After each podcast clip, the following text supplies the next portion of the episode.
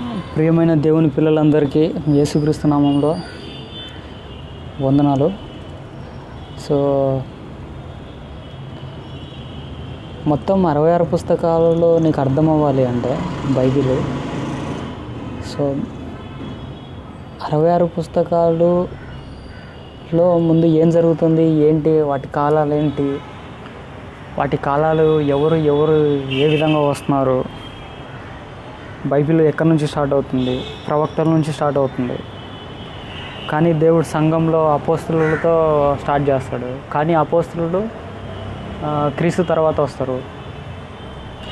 So యేసుక్రీస్తు కూడా అపోస్తులే అపోస్తులు అనగా పంపబడిన వాడు పంపబడిన వాడు అని అర్థం. సో ఇక్కడ పంపబడిన వారు అంటే